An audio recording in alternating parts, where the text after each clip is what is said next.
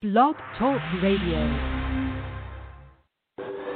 Welcome to the Paula Price Show, where you can experience scripturally organic, culturally unmodified teaching, get answers to your questions, and receive powerful prayer from your host, Dr. Paula Price, author of the Prophet's Dictionary. Tune in now and get ready for an exciting time of encouragement and transformation. Welcome your host, Dr. Paula Price.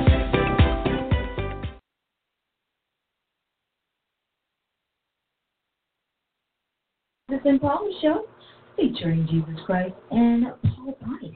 There is only one of each. there can be only one. There was one Jesus and there is one Dr. Price. And I tell you, we are trying to replicate her at every opportunity that we have. Today is Thursday, as Dr. Price would always say, my favorite day of the week. Broadcast day, connecting with our saints online, connecting with you on Blog Talk Radio. We have been around for what seems like forever uh, with the Paula Price Show, which started out as just a prayer broadcast. I mean, I don't want to say just, as a prayer broadcast only. And we were in a time where things were not cool. We were in a bit of warfare, a serious trial, actually. And we started doing this broadcast so that we could reach out of ourselves. And I will tell you that there are many times where the Lord will have you reach outside of yourself to uh, connect with other people, to pray for other people, and then you will see just how amazing He really is and what He has done in your life and for your life. And so we're here today, five, six years later. Wow, it's it's shocking actually to believe that it's been that many years. Um, and now we are online. Dr. Price is on television again, and uh, we're taking this thing to the next level. She has a new book coming out. We are going to jump in deeper into the Apocalyptic Prayer Project. And I tell you what, I can't wait to see what God is going to do with that. Uh, the world needs to beware and be ready. Can we say beware and be ready at this? Okay. We're working on some technical issues, and I think they are technically done. And so now we're going to technically go live. as soon as I technically get in front of this set. That's the thing about radio. You can't quite see what's going on. But behind the scenes, it can be a little crazy.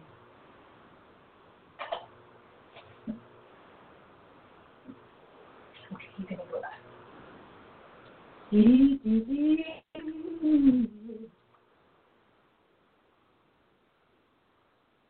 Good morning, social media, YouTube, Facebook. It's Thursday. It's taking it on. It is Dr. Paula Price. It is apocalyptic prayer. Have you ever had so much of this ministry that you wonder what day it is, what time, what broadcast is about to show up? We have, and we are thankful to God for it. So I want to tell you right now, you need to get your apocalyptic notebook, whatever your notebook looks like. We all can't be like tyranny, okay? I saw yours online. But get your apocalyptic notebook, and if you did not get your prayer packet, your apocalyptic prayer packet, we're going to play a 30 second commercial a little bit later on to show you how to do it. But you can go to Dr. Price's website, www.drpaulaaprice.com. Click on products at the top go in the e-store and put 2020 in the search, and it will pull up this download. It is free, but you need to add it to your shopping cart and fill in the form as though you were purchasing it so you can receive your download, but you will not be asked for any money, okay? But that's how you can receive your download. And, and she is just going all the way in on this subject. I hope you're keeping up with the daily broadcasts, our, our 30 minute shows that she is rolling out to you, breaking this down piece by piece. Like she said last week, last Monday, she started this thinking it was going to be one thing let's pray. And true to Dr. Price's form with the Lord, he's like, actually, it's going to be a little bit more. Kind of like constructing a contemporary prophet in the 90s. We just need to do something to help these prophets out. Yeah, let's actually write a 400 page manual and so the Apocalyptic Prayer Project started out, and I love how she wrote in the packet. Oh, I'm on the wrong page. I'm like, how come I can't find what I'm looking for? the Global Apocalyptic Prayer Project, or GAP. This is the GAP Project for short, the GAP Project. And this is where we are, what we face, taking the lead. We are taking the lead in the spirit, we are taking the lead in the natural. This is apostleship, and it probably its rawest, truest form, and the real purpose for apostleship, which is a time of warfare. War comes from warfare, and this is the time that we are in. So she is putting in our hands these documents to lead us and guide us, so we stay on point. We don't get off track.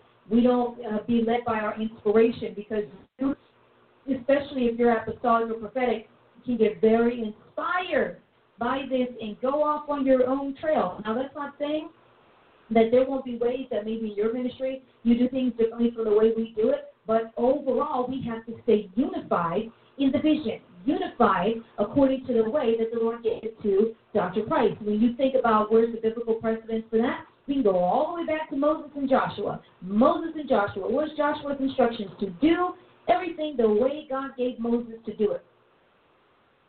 Those were his instructions. Do it the way I gave it to him. Letting him know, even though, and we talked a little bit about this yesterday in Apostle in the Future, even though the person dies out, the office doesn't. The edicts don't change. And so our responsibility is to keep this flowing with the way it was given to our Moses, down to Christ. The commandments, okay? These are commandments and edicts and laws and principles. And so she says, exerting our apocalyptic authority. If you have not gotten your download, what have you been doing? Go ahead and make sure you do it after the broadcast, or I would say right now. She might get into this packet today. Might. I don't know. She might. But if she does, you want to have it ready so you can have your point of reference. Again, we're not shooting from the hip here, which is what she said on Monday's broadcast. I, I thought this was that, you know, you get your divine inspiration, and then you get the divine instructions that come with it. And that can slow you down. And we have a leader who has integrity. And she has integrity to God's word, integrity to what he said. So I have my notebook with my notes from the different broadcasts. Monday, when she talked about she talked about exerting our apocalyptic authority, she started going through this. So I would encourage you actually to backtrack in this week's broadcast. Start with Monday, where she addressed this, uh, regaining Christ's dominion to rescue humanity. This is a rescue mission. If you're like me, you've always wanted to be a spy. You know, you've always wanted to be somebody uh, undercover, whatever in life. You always saw yourself maybe doing this. Then this is a project for you because we are going undercover in the spirit realm to rescue humanity in the natural. Uh, but undercover agents have to be what? Trained. They have to have skills. They have to be accountable, or else they are what we call rogue agents, just defective all over the place causing more problems than bringing solutions. And so, again, we are doing these broadcasts. There will be a whole new uh, lineup next week that she's going to do, continuing with where we will be leaving off on Friday. She won't be live on Saturday, as far as I know. Uh, of course, Sunday is service, church, church, church, and then Monday we'll be back.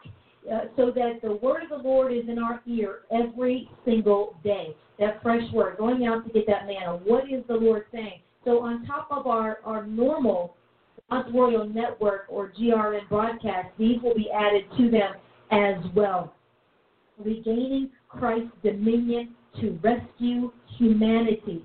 Eternity's Generals. Oh, it's out here. It's in my in my personal studio. Uh, but in, in Eternity's Generals, she says always that apostleship hinges on two immutable things: God and nation. God and nations, God and nations. We are in a war of the gods. And we, the church, has allowed our God to lose territory. How do we know he's lost territory? We, we're no longer in control of the laws. You could tell the laws that have been passed in the last 12 years, for sure, uh, many of them, especially before our previous administration, in our previous administration, were not out for Jesus Christ's best interest. I need Christians to care about Jesus' best interest, not ours as a people, especially if we're African American, above what is God's priority. He is the main thing. and we have to keep him as the top priority in what he wants and what he needs, and not think that he, he is placating to us is more important than his sovereignty in the earth realm. And that's us as Christians, that's us as just people, that's us as his children.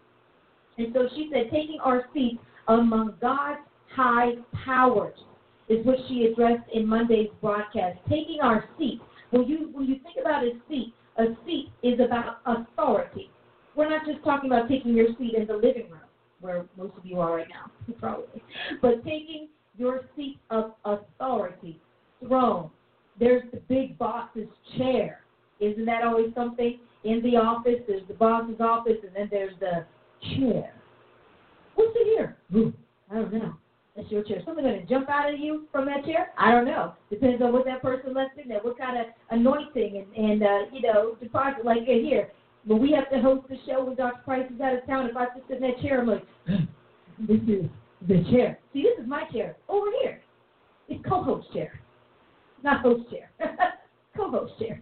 And so we have to get in our big seats of authority for Jesus Christ and stop being comfortable flying just uh, in coach in the back because it's cheaper and, and you know people leave you alone and you can kind of do what you want to do. No, it's time for us to get up there in that first class. And so she went through John, Romans, uh, Matthew, Philippians, and different scriptures that pertain to the vision and the goal. When the kingdom comes under attack, we have to go sovereign. I think that is a statement, you know, uppercut statement to wake us up. When the kingdom comes under attack, we have to go sovereign. God has to go sovereign now because his kingdom is under attack. So it's not Daddy God right now. It's not. It's King Jesus is where we are right now. King Jesus is showing up as the king. We have songs that sing about it. King Jesus, you know, you're and then us, you know, and on and on and on we go. But do we actually know what we're saying when we sing it and when we say it? Sovereign Jesus is stepping up. And when a king steps up, whether they have on all their regalia or not, they walk in that clout, in that authority. The whole room shifts when they step in the room. Even if you don't know who they are. Have you ever been in a circumstance where somebody in authority walks in the room and you did not know that they were a person in authority, but you knew they were somebody? Who is that? Who is that? That's it. Who is that again? And they could be casually dressed, and I've been out before and I've seen celebrities and people that I didn't know who they were, but I knew they were somebody because of the clout that they walked in, just walking in, nodding, saying hello, being very polite, asking somebody, who's that? Oh, that's so and so from whatever. That's the leader of. Okay, mm-hmm. I could tell because they sit in a seat of authority. We like to diminish titles because we want to believe they don't mean anything or in fact the flip side, because they mean so much, we want to diminish them and then say, well, you should just be okay by being called by your first name. And if you are on a first name basis with somebody who is in authority, that means that either you have a long time familiarity with them or you are of equal or higher title in order to freely call someone an authority by their first name, especially in an official setting. And so we have taken the sovereignty of Jesus and in official settings brought him way down. We just bring him way down. And oh, oh yeah, that's right, that's right. I'm sorry, what's your title again? You know, oh yeah, yeah, yeah, yeah. And when you are that person who forgets who somebody is, and you forget uh, who God has made them, and so we have forgotten who Jesus is because we have preached and we have taught that He is our, He's just right here. He's our God. He's Jesus is my home. I mean, come on, how many things have we have we heard about him other than sovereign and in charge? How many things have we said? JC. Hey, JC. Oh, Lord, have mercy. Help me, God. People who call me nicknames and we're not cool like that, I'm like, no, no, no, no. And I'm just me, okay? I am me. I am not God. I am not the Lord. And we have uh, uh, inserted and asserted of familiarity. And it's a shame that typically when we do become familiar with someone, we bring it down to comfort. We strip them up who they are. We pull them out of that level. We pull them out of that title and not revere it more. and even in my position with Dr. Price, I told her over the years I, I really had to consciously work, especially in the beginning when you get to know somebody, and not letting that famili- familiarity bring the quality of the relationship down, but to actually push it up. Because I am familiar with who she is. I am familiar with what she's done. I am familiar with a lot of things that have happened over the last 20 years to say, but this is why I'm intentionally doing this up here. Now it's a habit.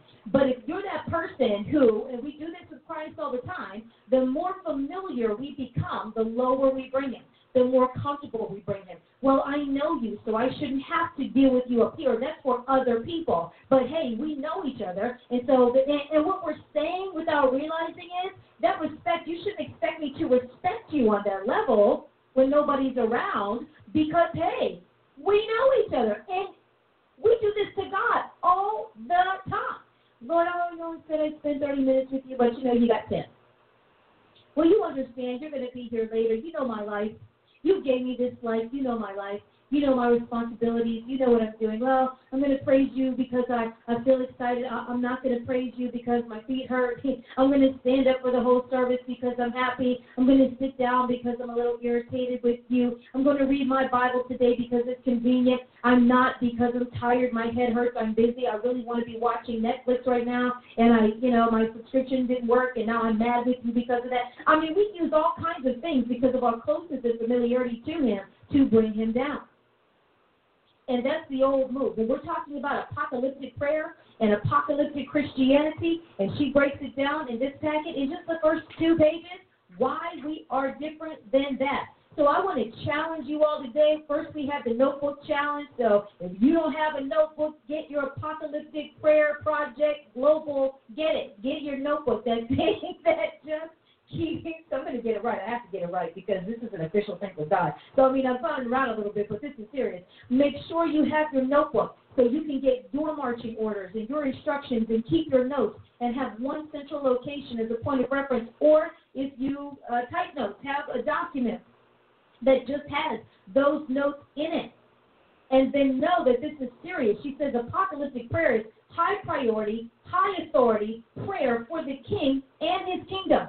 So take that familiarity that you have with the Lord, shift it, and elevate it to His Highness, His Royal Highness. Bring it up instead of down. So when we're talking about him as king and we're talking about this apocalyptic assignment, it's not some private devotional thing that we're doing because we just love Jesus and we feel better. She outlines in the beginning of this that's evangelical. We are apocalyptic, apostle led, apocalyptic. And so we are taking it up. Take your, your fellowship with him up to the next level. Do not allow your familiarity with God to typically do what it does with human beings, which is bring everything down to your comfort level. Well, why should I have to really do what you like the way you like it? Because, hey, we're cool and you know me, and so you shouldn't make me live up to the standards of strangers. No, and God like, no, that's actually who I am. That's actually who I am all the time. All the time. And the people closest to him revere him the most. When we read and see, that's those pieces of scripture that we skip over.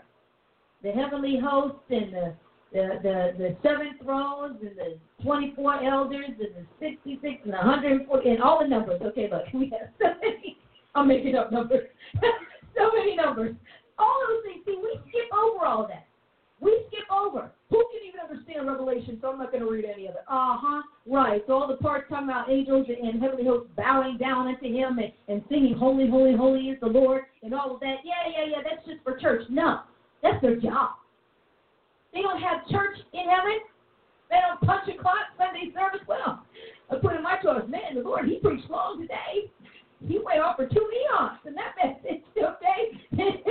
Is it lunchtime? Uh oh. I got dinged.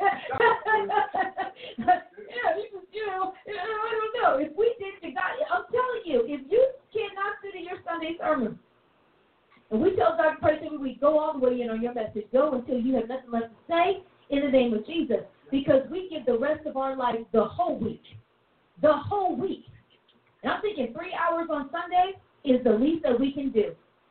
And that's from worship to closing prayer, laying on of hands. Okay, we can smash a lot in a short amount of time. But do not let your familiarity with the Lord do what it typically does with people. I will keep saying, see, this is a new papa. No, Lord. This is going to show up in a lot of messages I hear it in my own mouth. Bring it down. Our job as apostolic, apocalyptic saints is to bring everything up concerning our King.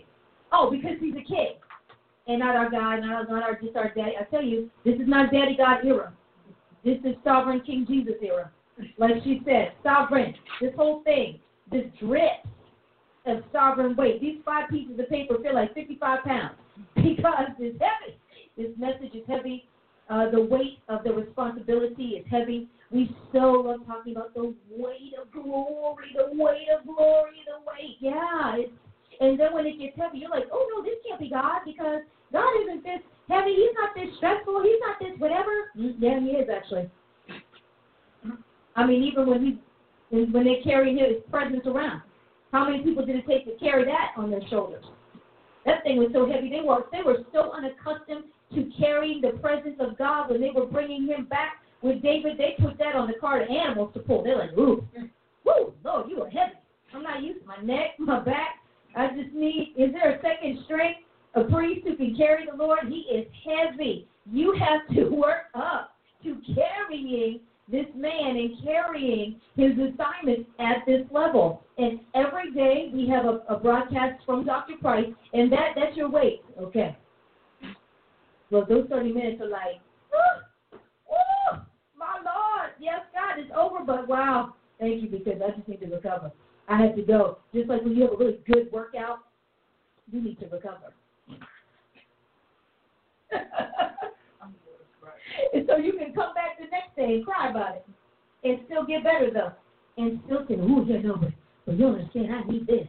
Ooh, this is wearing me out. Are you to be in the gym tomorrow? Oh, yeah, you know, I'm to be in the gym. You can't hardly move. But you know you have to do it when you're sore. You have to do it when you're not. You have to do it when you're pulling something a little bit, work a different part of your body. And if you always wait until you feel better to get back into the gym, you will never see the results you're going after. You have to do it when it hurts. You have to do it when you're stressed. You have to do it when you're tired, when you're sick. You have to press through it. And guess what? Your body can form. It will ultimately obey whatever demands you put on it. So if your demand on your body is lazy and comfortable, then that's what it will conform to. And we are in this right now in the spirit, we are being shifted, hard reset out of lazy, lethargic Christianity into something that God can use. This apocalyptic prayer project is something that God can use. And we're not accustomed to being there for the Lord. We are accustomed to praying that He is there for us. Day in and day out, and my prayers, and oh, I have a. When you have something going crazy in your life, then you can pray all night. Any other time, the Lord is like, well, you're not tarrying with me one hour. Noon, it doesn't even have to be midnight. I mean, it can be when the sun is up. 15 minutes, you're out. Woo, oh, man, it's only been 15 minutes. Wow. It just feels like an hour went by. Jesus, we're happy with the time. I mean, I don't know. You're yawning and staring off at the wall and checking your Facebook and seeing if you missed 16 text messages that you did not receive and doing all those things because God is so heavy. Yeah, mm-hmm. He's a heavyweight God. Thank Him. Thank Him for it. And she said, uh, Well, His harvest time has come, and that means our time has come too. Wow. And that sounds so exciting in theory, doesn't it? go, Jesus, go. And he's like, No, you go. what? Me? But they're going to say, and they're going to do, and I'm not going to understand it. I might lose this, and I might lose that. Mm-hmm. Time to put yourself out there. Oh, no, that's Dr. Price's job. I'm here to back her. We're here to clap and heart online. But you want us to what? Two? Huh? Absolutely. But I know our saints are bold. The, the mighty, the mighty ones are mighty. Okay, y'all, bunch of wild, yeah, Davidic saints. They wild stuff. Yeah, mighty, mighty in God, mighty through God, mighty for God, mighty because of God. Mighty, mighty, mighty. Mighty, mighty, mighty. Well, I'm excited. You know, I'm gonna tell you right now. Best thing God did was send you to me. Yeah. I'm gonna tell you. as far as my mentors, mentees go. Amen. Hey, the crowd who sent me, I'm, I'm loving it. I'm loving it because Yes. you all are people of faith. You know, vision can't happen with just a visionary alone. Huh? No. And so sometimes you have to have uh, the, the envisioner or the visioner and then the visionary, the people who share the vision. And I'm excited about that. In my own, I don't feel um. No. Here you go. Oh. I am lit. There's a green light. I'm excited today, and so I do thank you, my young apostle. I always say you my womb, my womb grown. What? Yeah. Know, did, I, push you? Did I push you? She pushed me. Yes, and still pushing. And so I'm excited about that. We are on a journey. We're going to be on this journey for a good while. You're going to get almost daily downloads. So if you haven't subscribed, you do need to go to my website, drpaulaaprice.com, and say, I want to be a part of the global uh, apocalyptic prayer project. Again, global apocalyptic prayer project. Guys, we are the next thing that God is doing. The manifestation of the sons of the children of God, and I and we, we're going to call it what it is, the apocalypse, or the apocalypse of the children of God, of the offspring of the Godhead. By now, some of you got this, and I heard them going through it. Some of you all got package one. Tonight you get package two. You're going to love package two. And there will be packages and packages wide. Uh, she showed me a picture of someone who had this wonderful notebook Yes. with the gold rings. I said, oh, people stepping up for Jesus. And so every day she would put her packages, um, three-ring binder, very classy, to let her know we are royal. We are the royal offspring of the Godhead. The royal offspring of the Godhead. We are beyond Christian. We are the elect. And some of us are the very elect. Now, the difference between the elect and the very elect is that the very elect can never be deceived. They are undeceivable. Isn't that powerful? Because we, we tend to say it a little differently when we read the passage, but the very elect cannot be deceived. He said, if it were possible, it is impossible to deceive the very elect. It is, uh, you know, scarcely possible to deceive the elect. Christians, part of the Christian institution, that's something else. We've proven that Christians can be deceived. Our present state of mind, our present consciousness says Christians can be deceived. Christians under the name that the Antiochians gave us can be deceived. But the elect, God calls us the elect. What are we? Uh, we are, elect are we? We are the apocalyptic elect of God. And so everything we're doing is going to talk about the apocalyptic children of the Godhead. Now, interestingly enough, whenever we have the uh, the Lord sends out apostles, He's going to alter and shift everything to His apocalyptic ways because that's His kingdom. The apostles unveiled the kingdom. That's what Jesus did. He came, He came, and He unveiled the kingdom. And apostles, He um, and prophets. Remember, because we have so many people, so many Christians. I don't believe in prophets and prophecies, and you are you are an institutional Christian.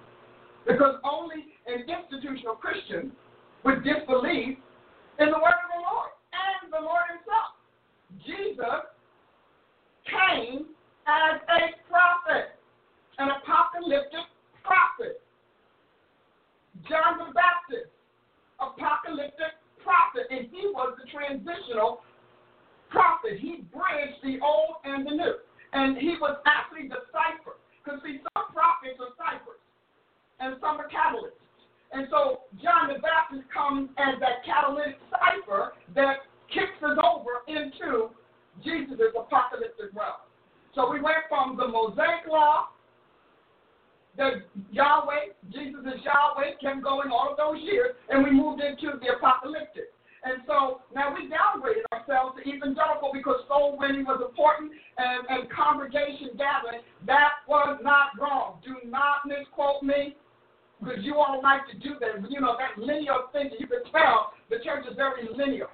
You know, it can, it's, it's an either or mindset. We can't have a balanced scale. But right now, when you talk apocalyptics, you're talking kingdom. You're talking the kingship of Jesus Christ. You're talking Jesus' sovereign mandate. So we can make that, we're not wiping out anything. It bothers me that every time God does something new, we want to obliterate what He's done. We still need soul winners. Even, come on, y'all, win some souls. We need a lot more souls because we have a lot more family out there hidden in the Holy Ghost, hidden spirit seeds in the Holy Spirit. So, but when you're talking about apostleship, when you're talking about the kingdom of Christ, when you're doing that, you're talking apocalyptic.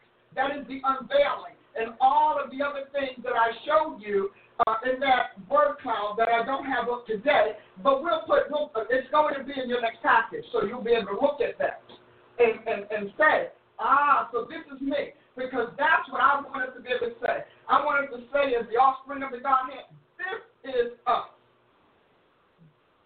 This is me. This is who I am. This is why I got born again. I got born again to become this. I got born again not to just become it, but first of all, to be unveiled as it. That's apocalyptic. To be unveiled as this. Oh, I don't know about you, but I'm telling you, this man is on the move with this thing. So we're going to be journeying, journeying as we begin to pull out of the success of the evangelical movement and the evangelical uh, uh, traditions, pull out the successors who are going into the apocalyptic move of God. We have to keep what he's done. We can't keep killing it. We can't keep turning it, you know, slicing it off. But we don't do that any longer. No, we are we're, we're being pulled out. We, this is a succession, and God is successively throughout the generations getting us to the end of the age, the end of this time. See, the end of the age and the end of the world, they're not necessarily the same. But that's a whole other discussion. So if you had an opportunity to look at this, then you you pretty much know where we're going next. And it lays out the whole thing. And it talks about what makes us different even from the world and its naturistic religion. And the one thing, the many, many things, is that we are sovereign. We are the, the literally the offspring of the sovereign of sovereign. Now I know that you know, we go by the King James and he says king, but you know we're women. And the whole idea is that the church only has men in power is a lie from hell. Satan needs that. God does not need it. God needs all of his children. And a good father loves his daughters and his sons. A good father will fulfill his daughters and his sons' destiny. A good father. So we, you know, we talk about the father movement, but what did he do for us? Here, yeah, here we are. So I want to read this because this is where we're going today, um, because we are offspring of the Godhead. I'm going to keep saying that because that was opposite. And we lost it. We made you institutional churches instead of the constitutional ecclesia or ecclesia that God brought into existence, according to Hebrews 12. So today and going forward in this apocalyptic training, we have got to decide if we're going. If you, I don't, I've made the decision.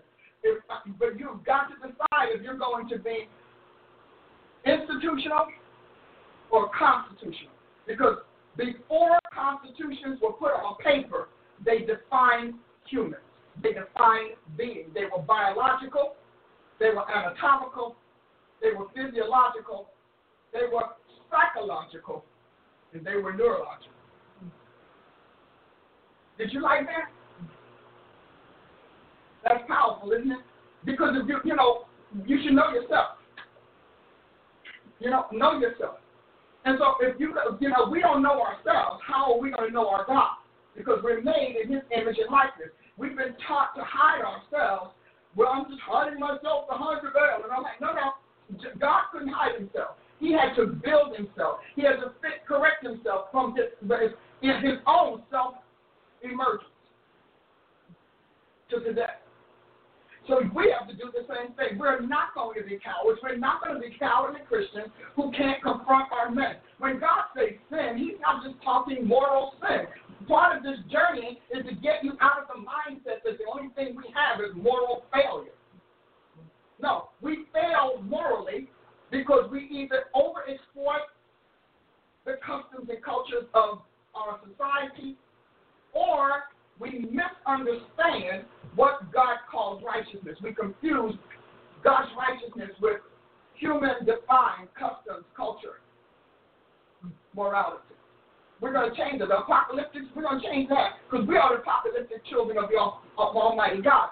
We're resetting. The reset is up. I'm thinking so interestingly, God took me from two years ago talking about heart reset, August two years ago, heart reset, and moving me through heart from heart reset all the way down through um, SOCU, Scriptural Organic Culture and Modified Christianity, which would be of the elect. Uh huh. And then moves me, move me from there into pedigree so that I can finally come to terms with what he begot on Pentecost. He did not beget evangelical. He did not beget denominations. He didn't do any of those. He begot offspring of Jesus Christ. That is why they didn't say join the church. They said, well, added to the Lord. That day, X amount, 3,000 souls were saved. And the first ones to get saved were the apostles. When he breathed on them, he said, Receive ye the Holy Ghost. And then authorized them to regulate the darkness, legislate the darkness. We're getting back to that, people. It is going to be a wonderful ride. I expect you all to be big people. We are not going to approach this as, as little ones. I don't. I just don't see. If you don't see, then you don't be. I'm so simple. I'm a, I'm a simple woman. If you can't see, then don't be. Because you can't be what you can't be. So you have to ask the Lord to open your eyes. You're going to be like that Ethiopian eunuch. Hey, what are you talking about? Wait, but I don't understand. We're going to do that. And tonight we'll have another, no, not tonight, because we get a two hour on Thursday. So, but you will get a download because we got to, we have to get you ready. We've got to position you. I want you to know, uh, as I'm talking today and as you're listening to this, do me a big favor. Just, um, you know, put a post, Dr. Price, I am an apocalyptic elect offspring of the Godhead. Dr. Price, I am you know, Jesus said, I am.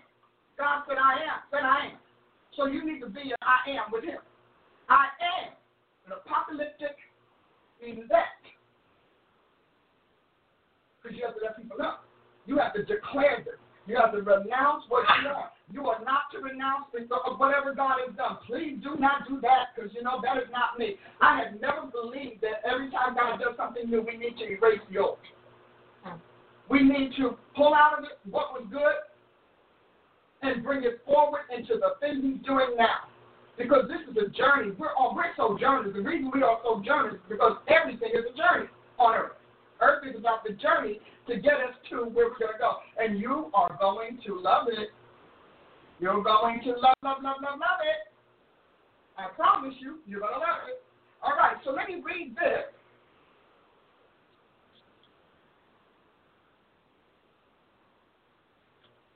Revelation, we talked earlier about John bearing record. Let me get this thing a little closer. Let me get everybody closer. Closer. Everybody come get closer, my friend. Close. All right. And so we talked uh, earlier, in earlier broadcast on this subject about John bearing wet record, meaning pulling back, you know, take, think about bearing record as someone having a, a removable adhesive on a piece of paper. And under that adhesive is all the, the information, all of the explanation, mystery, and such unprinted. But it's covered by this adhesive. It is not just a page turner. You can turn a page. No, but to bear record means you have to peel. You have to peel back. And so God is using John to peel back. He's peeling back. So Revelation 1, who bear record of the word of God and of the testimony of Jesus Christ. That means that I love this about him. Uh, that means that, let me get my little sticky out of the way. Okay. That means, it, it, into my, you know, defined Bible, that means witness. And then, again, talking about him witnessing God's sovereign power, because every word of God has power. Everything. Part of the reason Satan wants you out of the word of God is because he gets to neutralize your power. The power that brought you into existence, the power of the corruptibility that's in you. So you all, and I mean, we got Christians, again, we're going to call them that. You know, I used to call them false Christians, but I'm trying to be nice. So, but we're going to, sorry, but we're going to start saying there, there is the elect offspring and there is the institutional Christian. And that doesn't mean they want to be. That doesn't mean that they will never become. That is saying that for, uh, for the sake of conversation and for the sake of distinction, because everything in Scripture is about a distinction. To exclude what shouldn't be, to include what has always been. Mm. So we exclude what shouldn't be. You know, the, the, the, the, the New Agers and their channeling devils are all upset because we are exclusive. Well, Satan, if we say exclusive, Satan has no subject, he has no followers. So he needs to make us inclusive because something else he knows. He knows that God can't deal with miscegenation. He does not do hybridism. Mm-hmm. Not in his person. Now, he made hybrid creatures.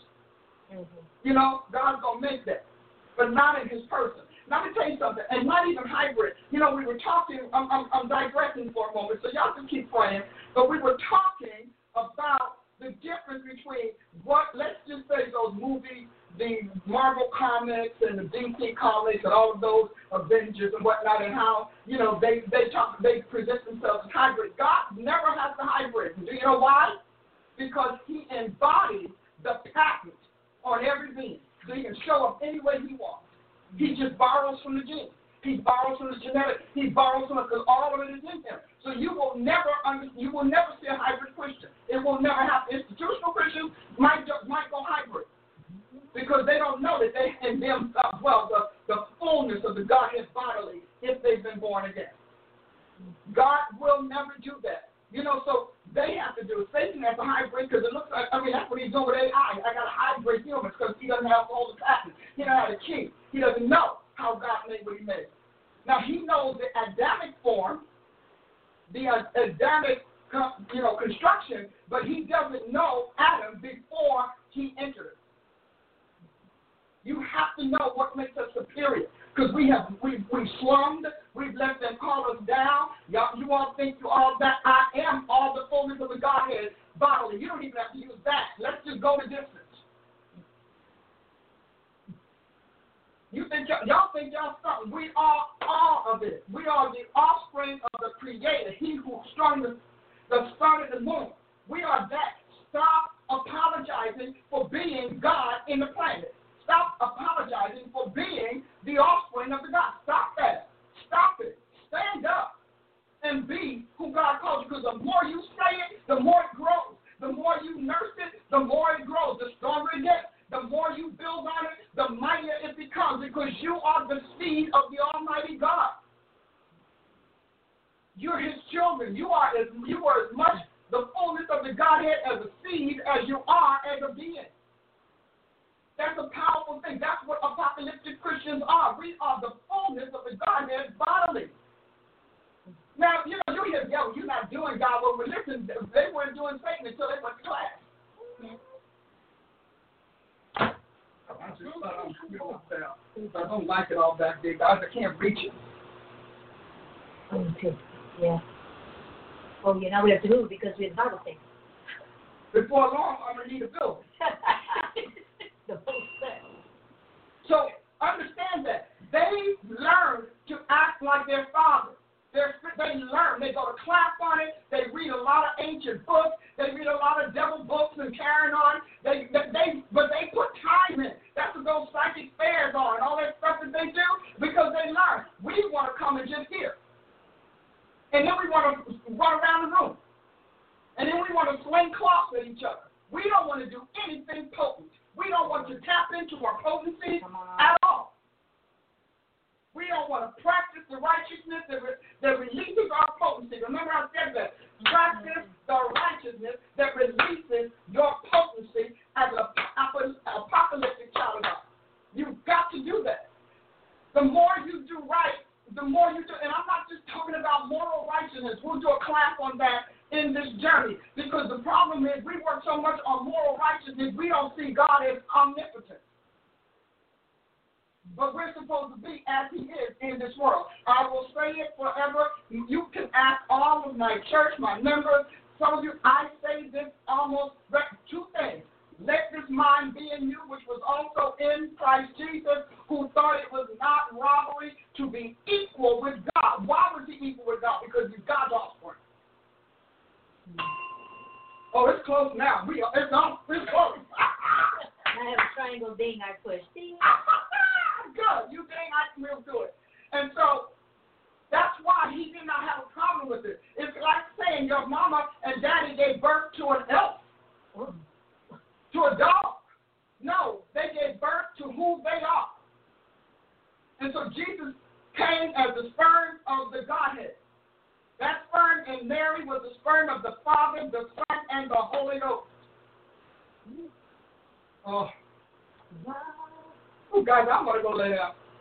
And now, I want myself out. but, but so he he could say God is my father. We say God is our father, and you don't mean it. You really mean in your mind God is your father figure. See, but he's not my father figure. He's my father. Hallelujah. So every time you say it, you ask yourself, do I see God as my father and me as his offspring, or do I see God as a father figure and me as a worshiper or devotee? See, I am I'm going to tell you, I say it nonstop. And you know why I keep saying it today? Because God is birthing this thing in some of you all. Some of you all, as I say it, you can feel the Holy Ghost moving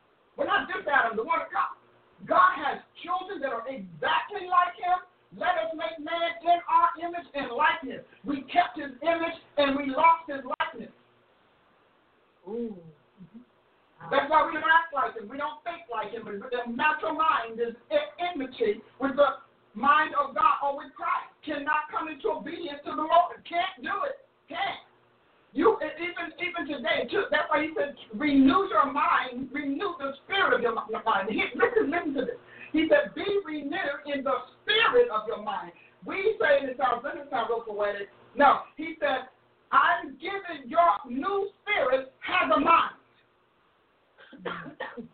Let it transform your natural mind. Now, how do you how do you do that? By filling yourself. He tells us by what? Building yourself up on your most holy faith, praying in the Holy Ghost. What is the other one? Desiring the sincere milk of the Word. And then knowing when you when milk isn't cutting it and it's time for meat. A lot of you all have decided that's Christ is deep, I can't. That's because you're milk babies. But meat, you got to chop. You got to get a knife and a fork if you want to be, you know, kind of mannerable. If not, you just rip it apart at your teeth and you chew it. And meat handles differently in your physiological makeup, very differently from milk. Mm-hmm. These are real facts. This is the technology of our theology. What is it that I bring you? The technology of our theology. I'm going to say that again because I want you to understand that we've been just giving you theology and you fell away because you couldn't comprehend the technology. You stumbled. Nobody should stumble up the word of God but devils. And, and, and, and the unsaved. The unsaved are like natural mind receive not the things of the Spirit of God. How are you how are you filled with all the fullness of God here talking about I can't read the Bible? You are walking around filled with all of the fullness of Godhead bodily. He didn't even just say spiritually, he said bodily. Oh man, I got the where's the other belt? There it is. Come on over here. I got, got me some bell. Yes, I have. I love it. Don't you love it? It is sugar sweet because it's a sugar pie Jesus. Me tell you something. Jesus came and said, I, I was born again by the word of God. God spoke a sperm in a woman's womb. He spoke it. Just like he speaks um, um, seeds in the ground. He spoke a sperm, his sperm. And he had to use his sperm because Satan owns every other sperm. Ooh, Lord. That's why the virgin birth. So y'all walking around and saying, I don't know why the virgin birth. Because Satan owns every other sperm. And mm-hmm. Jesus, Jesus could not be born of a male sperm because he would be born mortal, he'd be born dead, and he already has, he'd be born in sin, so God couldn't put sin on him to make him a substitute. Wow. Honey, man, Jesus, y'all love y'all Savior. You better love on this man. He's a sugar. You better love your king because he's a good God, the all wise God. Yes, you better love him. We're going to treat our king better. We're going to teach this generation how to be thankful to the God that gave his son for us, how to be thankful to the son who put his soul in hell for us. We are not going to treat God as sloppily as the last generation did. We're going to treat him better. We're going to upgrade how we treat the Almighty. And as we as we're upgrading, we're going to upgrade His joy. We're going to upgrade His reverence. We're going to upgrade His obedience. We're not going to be afraid to obey God. Obedience is just saying, "Oh, be, oh, be like me." That's what obedience means. Oh, be like me. That's not fearsome. That's a privilege. Name a kid that doesn't want to be like their parents when they when they have successful parents. Kids, you might grow up and when the world starts picking at you, you may feel differently about it as you grow up. But as you as a toddler, as a little one, you want to be like mom and dad. Isn't that true? Absolutely. And so guess what? God is saying, this is how you be like me. You do the things I do. That's what you, you ever watch a, a, a toddler following their parent. I'd love to watch it. The girls will dress up like mom and be all in mom stuff. The boys will follow their father step for step behind them. Mm-hmm. The little boys, I've watched them. Watch, follow their dad. And if dad stops, they stop. Mm-hmm. If dad turns, they turn. Mm-hmm. If dad sits down, they sit down. If dad picks up a broom, they pick up a broom. As a matter of fact, smart fathers make sure that their sons and, and smart mothers make sure that their children, because there's no switching, there's, come on. And so they make sure that the children have their own broom, their own machines, uh-huh. their own everything, so that they can emulate their parents. And that's what God did. He gave us a planet for us to emulate Him. Sugar I love this man. He's so sweet. He's a good God. He's the best God there is. Everything else is a mock God. I don't follow the mock God. okay. Did you want that?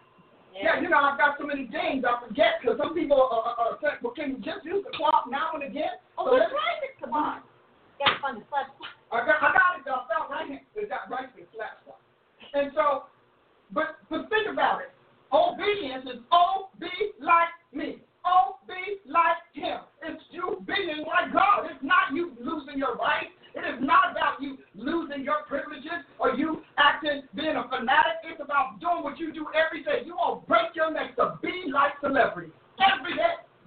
People who are clay, people who are trying to make it like you, people who are drug addicts and all kinds of things, other people who are more inferior than you are and need that script and that film to feel like somebody, and you obey them. You're going to wear their clothes, you're going to wear their jewelry, you're going to pick up their slang, you're going to pick up their mannerisms. You do that. Then you turn, that's why God can judge you because He said, oh, no, you know how to obey.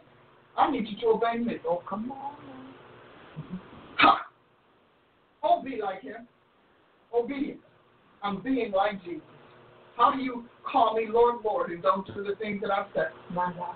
How can you say you love me and not obey my commandments? An infant, a toddler knows how to do it by instinct. That's why you say you must become as a little child. Because a toddler knows how to obey their parents and follow that parent by instinct, just by observation. Mm-hmm. It's instinctual. It's built in you to be like God is built in you. Jesus came to t- show us about obedience, not obedience, ritual obedience. He came, that's why he, he said, I came to fulfill the law. Because this is not about a ritual obedience, this is a hereditary obedience. Mm. We are his heirs. Heirs means hereditary. See, all of this stuff, the technology of our theology. So going over here, I'm having a blast. Did you all see? Y'all notice I'm having a blast because I'm going to drink a little water. I got my pedigree glass here. Did y'all get a pedigree? I said, hold on. Get that pedigree glass. Pedigree. Can you get it? Pedigree. Lion of Judah. That's all right. We'll get it. We'll put, put a picture online for you. It says so cool. Pedigree. Potent. Pure. Power. Devils are not the only one with power. Mm. They have second grade power. Wow, come on. If we were on the, if they were on the light spectrum, they'd be red. That's why devils are red. Red is the lowest, most primitive power you can have. We are they're violet as the priest of the Most High God. Now you know that's good. Mm-hmm. Our wavelength, like that. The dragon is red. That says a lot. And we're going to talk about the dragon it's all over. Anyhow, from, okay, so um, um, Revelation, let me get back to where I was, I digress. Revelation 1 5, and from Jesus Christ, who is the faithful witness and the first begotten of the dead. You understand that when Jesus went to hell and they killed him, they killed us. They killed us. And they, they, they killed us psychologically, humanity's soul. His spirit did not ever go to hell until it came together. God, the Holy Ghost. See, he said, Father, into thy hands I commend my spirit or commit my spirit. He sent his own spirit back home. And he let his soul be cast into hell. His soul had to go to hell because that's where God put sin. He denied the his spirit wasn't like Adam's spirit, which was already dead, which is why he could qualify as the last Adam. Mm-hmm. Is that good? Mm-hmm. Oh, yeah. So he, well, hello. I love it. That's what y'all understand. I love it. And so he qualified as the last Adam. Don't ever say second Adam because Scripture doesn't say that. Scripture says the last Adam, and that statement by itself is replete with implications. So he said God is two thirds of the Godhead can't be in hell. So we've got Jesus on the planet. Oh, I don't know about you. My head is have to go up. We got the Father in heaven, and we got the Holy Ghost spanning the two. So he says, Father, into thy hands I commend my spirit. And then he goes and he takes his Davidic self. He doesn't just go to hell as Adam, he goes to hell as sovereign, David. David said, But thou wilt not leave my soul in hell, nor suffer your Holy One to see corruption. Psalm 16. The technology of our theology. We have time. That's what this generation is about. And so he said, God, so Jesus' soul goes to hell because a soul, the soul was made on earth. The human soul was, was, was I'm sorry, was installed on earth. So he goes to hell for all of the sins in this world. He's made of the dust of this world. Humanity is made of the dust of this world. God blew into uh, humanity the soul. So the soul is picking up all of this world trash. It's full of world debris, all kinds of, of, of fleshly and carnal debris. And so he can't go home.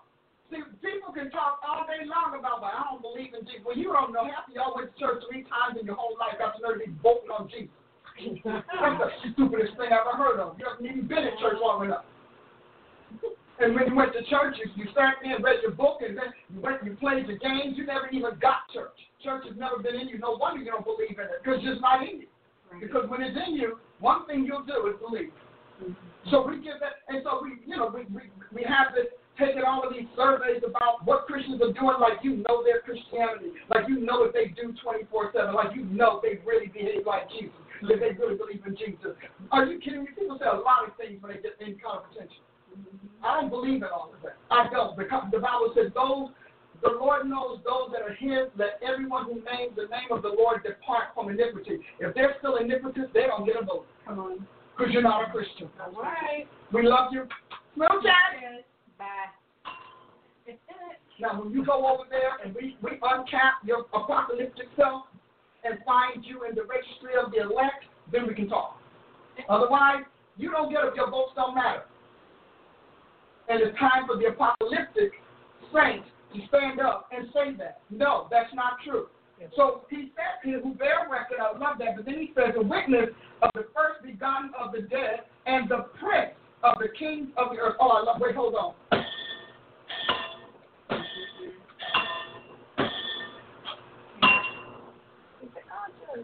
Jesus is the prince. He's the king of kings. He, Jesus Christ, was Messiah in heaven. Revelation 12 said Jesus, Michael, and all those angels defeated Satan's uprising. Actually defeated the dragon, that old serpent, the devil. By the time the war happened, he'd already been downgraded, and he was the only one that didn't realize he couldn't win anymore. Now, he wasn't built to overtake them.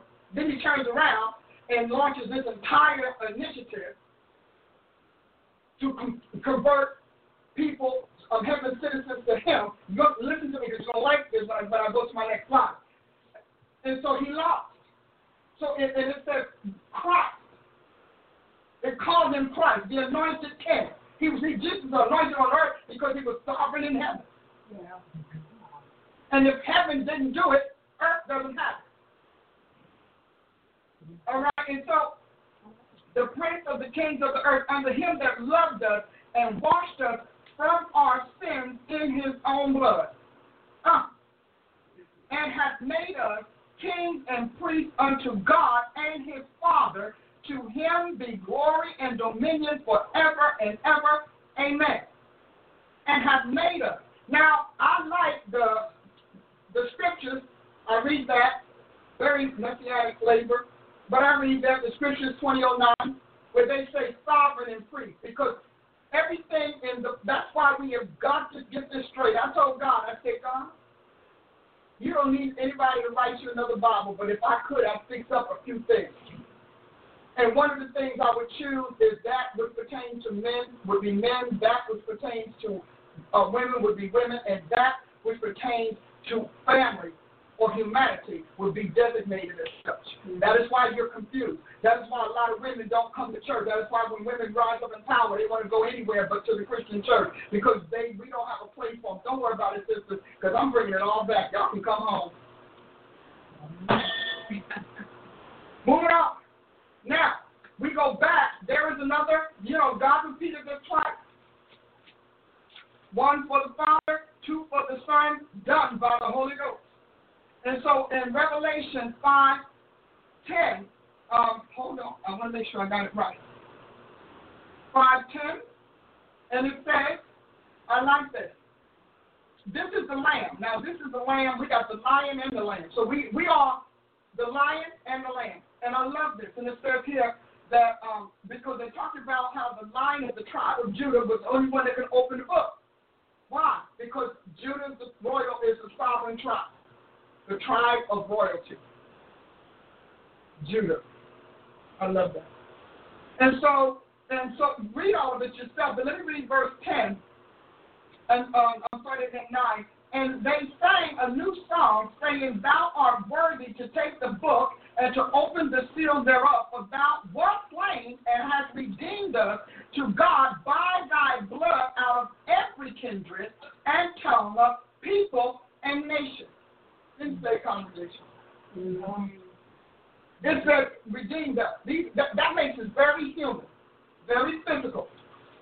And so it said, and has made us unto our God kings and priests, or sovereigns. And when you see kings in your Bible, write sovereigns. Because God didn't eliminate his daughters. This was, this was written in the chauvinistic era, and it's our job to know that it was about chauvinism and not about revelation, and not about God's preference. So it says, and I love this, and look at this, and it says, and we shall reign on the earth. Somebody highlight that, please. Can anybody just, I'm, I'm going to hit bell. All right? Y'all highlight it when I hit bell. And when he said, and we shall reign on the earth.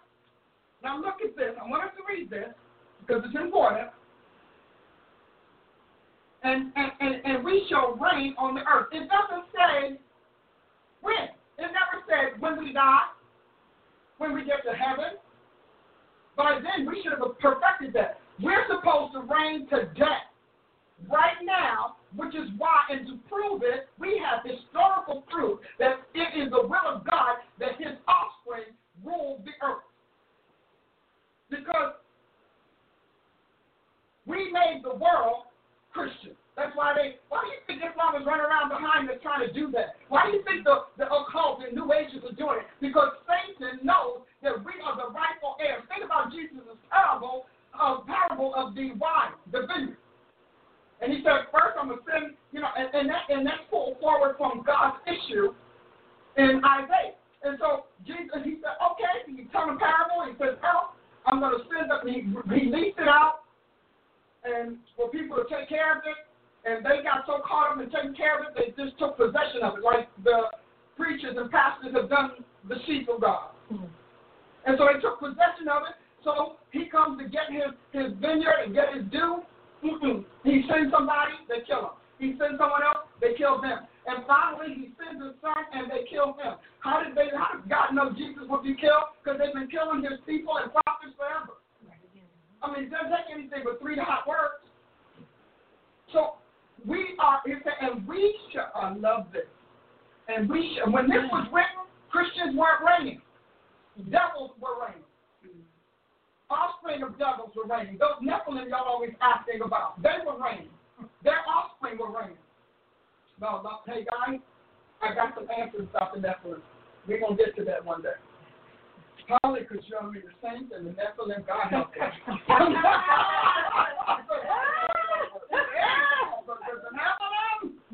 and so, and he said, and we shall reign. So when he wrote that, we were not yet reigning. But due to the success of the church, those bishops and pastors, the apostles and the unsung apostles and prophets and all of that, we made the world not only monotheistic, but we also made the world. Well, I love this man. Don't you just love him? Jesus Christ. Mm-hmm. Because all eternity is Christ. And this was his trophy. This was his reward for, sal- uh, for Calvary and our salvation. And so he made it that way. So let's look ahead. You ready to go ahead? Yes, you are ready because I'm ready. I'm, I'm so excited. I don't know what to do. Revelation 3 7 and to the angel of the church in Philadelphia write, These things says he that had, that is holy, and he that is true, he that has the key of David, he that opens and no one no man shuts and shutteth and no one opens. I want you to read Isaiah 22, where it talks about where this is brought forward, where God is changing the leadership and the government of his people, a single nation. And Jesus has said, oh, by the way, that was just for us to refine it. Now we're ready to go global.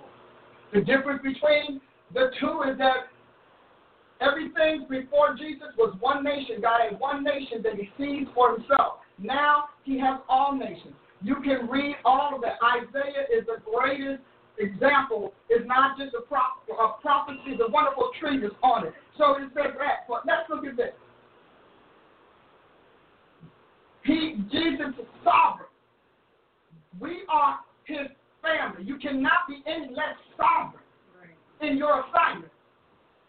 You may not be sovereign and, and heaven on his throne, but he said he has thrones and principalities and powers. He told us his order and how he has. We're going to study that in our apocalyptic journey. We're going to find out. And when I'm done, you're not just going to think apocalyptic. You're not just going to quote it. You're not just going to, to sling it around as a slogan. We're going to become it. And after we become it, we're going to exercise it.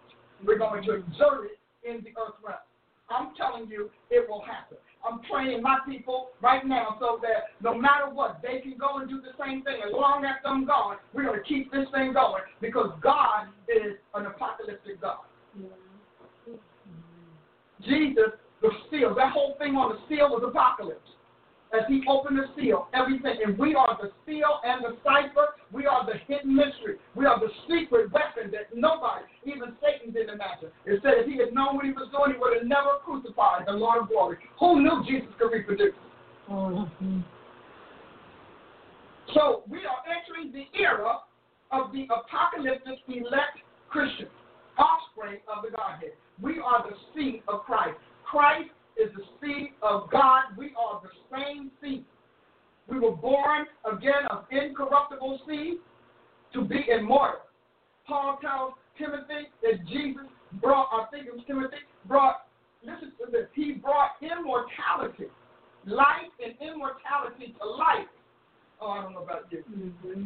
That's an apocalyptic statement. Mm-hmm. Because up until that point, everything in the planet is mortal and subject to mortality with morbid cultures and morbid laws and all of those kinds of things. And so God is picking out morbidity with the church. Ooh. I love this man, my honey. I'm gonna keep and y'all know I'm gonna talk about him. Y'all gonna trust me. I'm gonna talk about him being honey. I don't care who you are. He is my honey. If he's not yours, that's your problem. I'm not going to deny my my relationship with this man because you don't have one, or because yours, or because yours is different. We all have our own. Let everybody have his own gift. This is my gift. I get to call. We're gonna go over this here. later, but if you want, you can look at this and you can see all that's in the world. This is all about the world. So let's look at some of the good stuff. Are you ready? Number one, we are redeemed. We are not a religion. We should have never allowed them to classify us among the world religions. Christianity is the only thing that came to the planet. See, I'm going to keep saying certain things so these these statements will begin to script themselves in your soul after they etch themselves in your mind.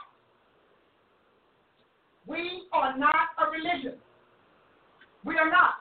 That's what mean. I'm not, I'm not even trying to be funny. When Jesus said that he, he literally, he said, I did not come to abolish the law. He said, but I came to fulfill it. That word fulfill, if, it, if I were if I were translating that today, I would have to say, I came to assimilate the law. I came to absorb it in my being because I'm a king, and kings carry all government in their being. Sovereigns carry government in their being. Monarchs, I'll say it like that. So he's saying the law, which is on print and paper and sticky notes and you know signs and all of that, he said I came to absorb it because it it came from me. See, the law came out of his person. It came out of his being. Is that speaking to anybody? So he's saying at the fullness of time, as the last Adam, meaning the last man to be born under the judgment of humanity, he said, I am now telling you that the that God, the law of Moses is getting ready to be physiological, biological, neurological, anatomical. Everything in Scripture is telling us this, and we still downgrade it to the institutional concept. Hmm. That's You see what I mean? Yeah. Institutional concepts. So now, I'm taking apocalyptic Christianity is constitutional. Because before we considered Constitution to be uh, a body of, of, of laws and governments on paper, it was a body. Our human body, our Constitution. We are we constitute certain things. We are the human being and I said this to someone when he he was letting me know that I didn't get it right theologically, and I just said, okay, fine. But before constitutions were on paper, were they not considered people? So that is why different people were built are being built differently. But when you're moving into that royal realm and that sovereign realm, you are constituted differently. You see life differently. You see situations differently. All of that. Okay, so instead of religion, can they see? Oh, you got it. I'm sorry. Forgive me. Instead of a religion, creation is a sovereignty with fidelity to the King of Kings. What we call patriotism is expressed expresses its loyalty. See, the reason that this this whole move against this generation hates patriotism is because patriotism has an issue with the with the diversity that wants darkness to reign. Satan hates patriotism because it's loyalty to God. Because that's his work. He can't do anything in this world that he has not tried and failed at in God. Apocalyptic Christians need to know that. We need to start upholding that and enforcing it. And you don't have to get out and get in the fisticuffs. Just keep on thinking because as he is so in his world, so we in this world. We get, we do. We get to declare it and declare it and to preach it and to pray it. Because enactments came from people. Before an enactment went on a, a tablet of the flesh or a tablet of paper, stone, or whatever, it was on the tablet of that originator or that enactor's heart. We have to have the mind of Christ. We've got to let the heart of Christ rule through us. And so he says, the next thing in God's realm, there are no faith options. There are no faith options in it. You don't have to say, oh, but this is my faith and this is your faith and this is how I see it. Are you kidding me? They don't do. We all share the same constitution. We're all physiologically the same in God's realm. We're all the same. All the citizens are the same. Those angels are not sitting around the table debating a jot, tittle, and an iota. They're all uttering from the literal constitution of the king. They don't have those kinds of debates. The only reason you have to do that is when a second or third or multiple have entered the picture. A lot of things that we have to struggle with on earth, heaven did not have until Lucifer became the dragon. So he became Satan, the adversary. He adversary, you know, we think about adversary. Adversary comes from adverse. What is adverse? The end of adverse is verse. Verse means what? He came in and introduced another way. And, and trust me, whenever you feel something for God and it's wonderful and it's new and blah, blah, blah, he did all of that. Adversity comes because he's going to bring another verse or another way or another direction. The universe, one way. Now, the universe is one way, and we still got, you know, multiverse. And with Lucifer and his revolutionaries vanished, faith choices are unnecessary. So there are no options, options, so you don't have to make any choices. Mm-hmm. As he is, so are we in this world. We, we, we are supposed to reign with him on the earth. That is God's edict. That is his mandate. That is our inheritance. Constitution is your heredity. Hereditarily, we have the constitution of the Godhead. So we should be thinking like Christ. Our, our spirit should be training our souls to think like Christ. No, it's not automatic. It's work. But any change is work. And if you're going to be upgraded, you're going to work at it. okay, which is why redemption eclipses religion. When we don't have any, and, and I, that's why so many of the traditionals say this, when we don't have religious structure and forms, we just let the Holy Spirit do what He will do, we all want to do the same thing. We all want to sing to God all want to praise Him. We all want to worship Him. We all want to voice His thoughts. The problem is when we come out of those wonderful high elected moments, the flesh creeps back up. Because until our soul is converted, we, we are always in a tussle. When Jesus talks about be, beware that the light in you is not the light of darkness, he's talking about soul light. Your spirit is lit. He's talking about soul life. And he says, as we systematically turn turn turn, turn his light onto our soul and then turn on his light in the areas of our soul that are dark, he said eventually we're going to become as transparent glass. Our souls are going to be that clear, and the light from our new creation spirit and the light from our Holy Spirit will illuminate everything else about us and change our body. Mm-hmm. But you have to get my soul teaching to understand that. On. This is powerful. I'm almost done, but I have to say it. Eternity is an empire that has a sovereign and not a religion. You are not going to go to God's world. Talking about you Baptists. You're going to go to God's world talking about you are an offspring of the Godhead. Your nationality is that of Jesus Christ, and you're located or situated here and here. You have this stature. You have these duties. This is what, because your constitution in God's world, your constitution hereditarily reveals who you are. In God's world, He has nations. Nations are offsprings of sovereignty. See, nations are born by stars. Abraham became father of many nations. Good to know. I just thought I'd say it. He said, Well, how did he do it? When Abraham died, he really didn't have a nation as well oh, because we confuse nation with country. Mm-hmm. Abraham, the father of many nations, how did he do it? Through the children, the sons he begot. Nations are born from people country, government, population, civilization, citizens, and society. Isn't that good?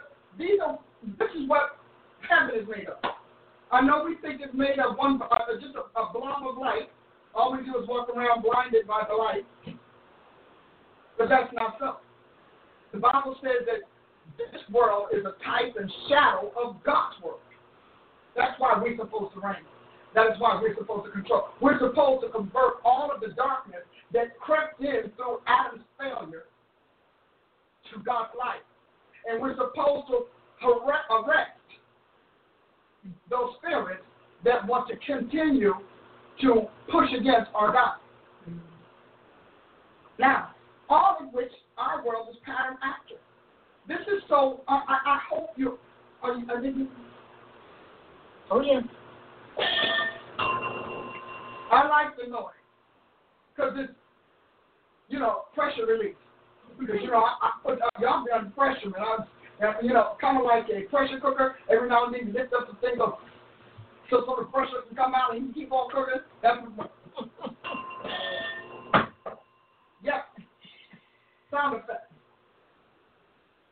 With emphasis on effect. Lastly, okay, the apocalypse of God's children.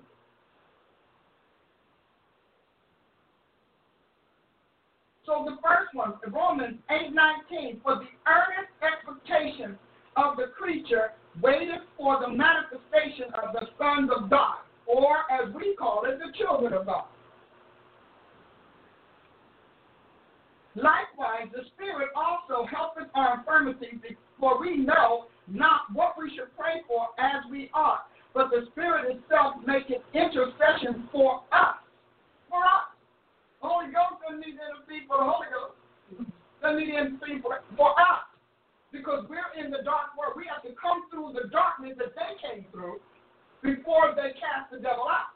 We've got to come through that same darkness and gain the wisdom from it that we should, that we would know, that we would discern good and evil, light and darkness. Adam was taken out because he only knew light.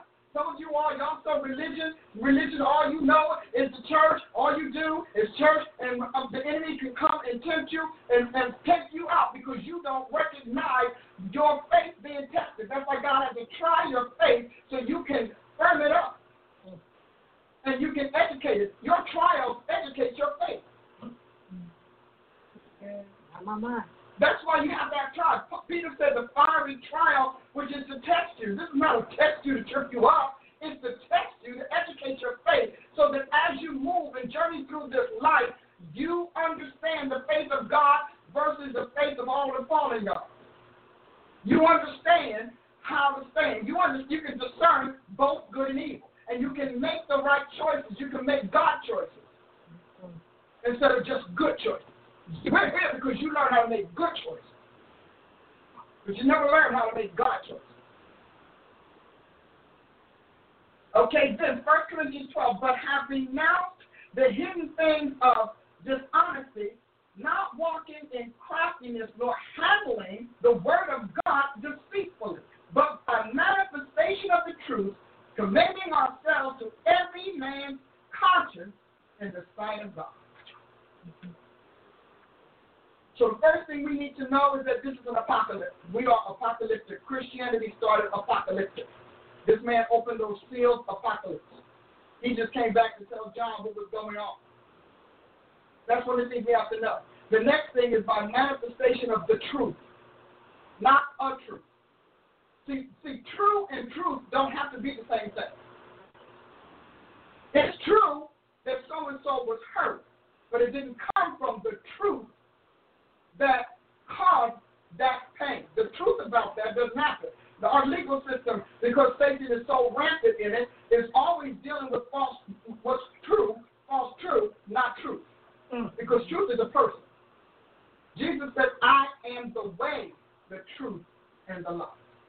Truth is a person that has a way of life. John 14, 6. Truth is a person that has a way of life. Do you want to like that? Yeah.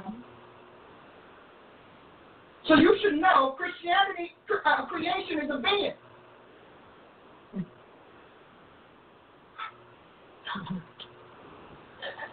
Creation is not a thing.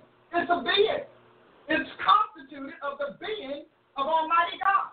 That is why there are certain things you just can't get behind.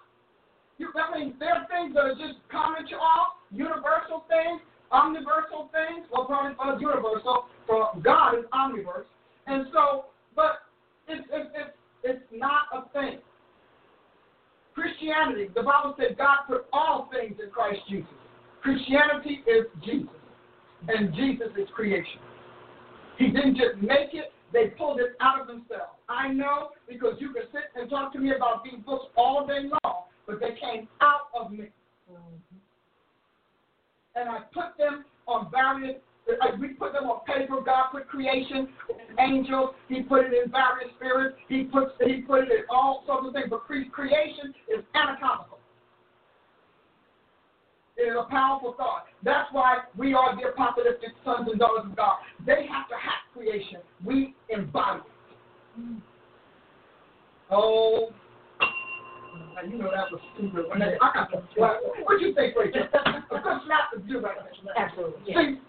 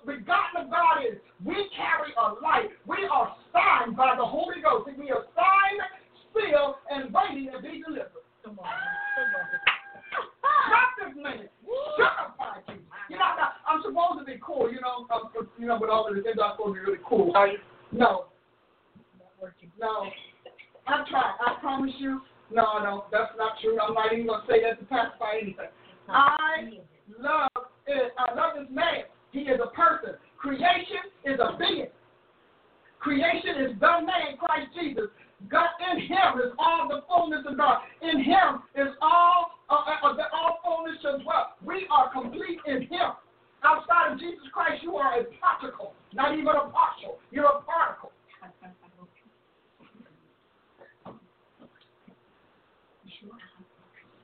Outside of Christ, we are particles. When we come in Christ, we become members of the body. We begin to fill in those gaps that have been waiting for us.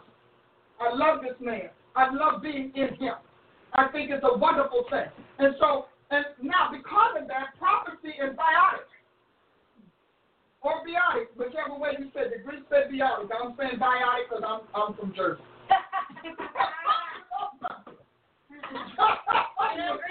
no, I'm Jersey girl. I'll tell you.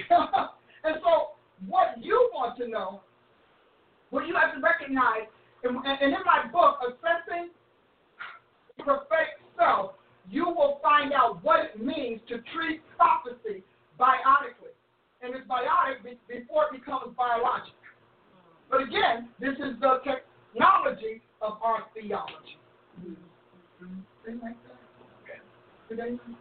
Yes. You're going to be different. I'm telling you, you're going to be mighty in God. We talked about, but we're strong. No, uh-uh. This is not.